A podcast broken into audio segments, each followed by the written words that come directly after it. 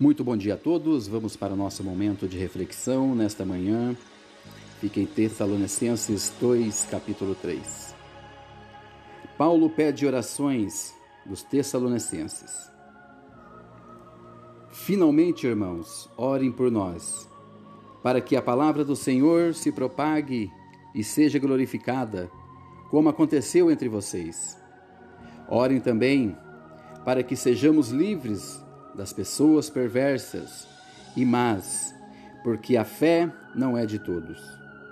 Mas o Senhor é fiel, ele os fortalecerá e os guardará do maligno. Temos confiança no Senhor.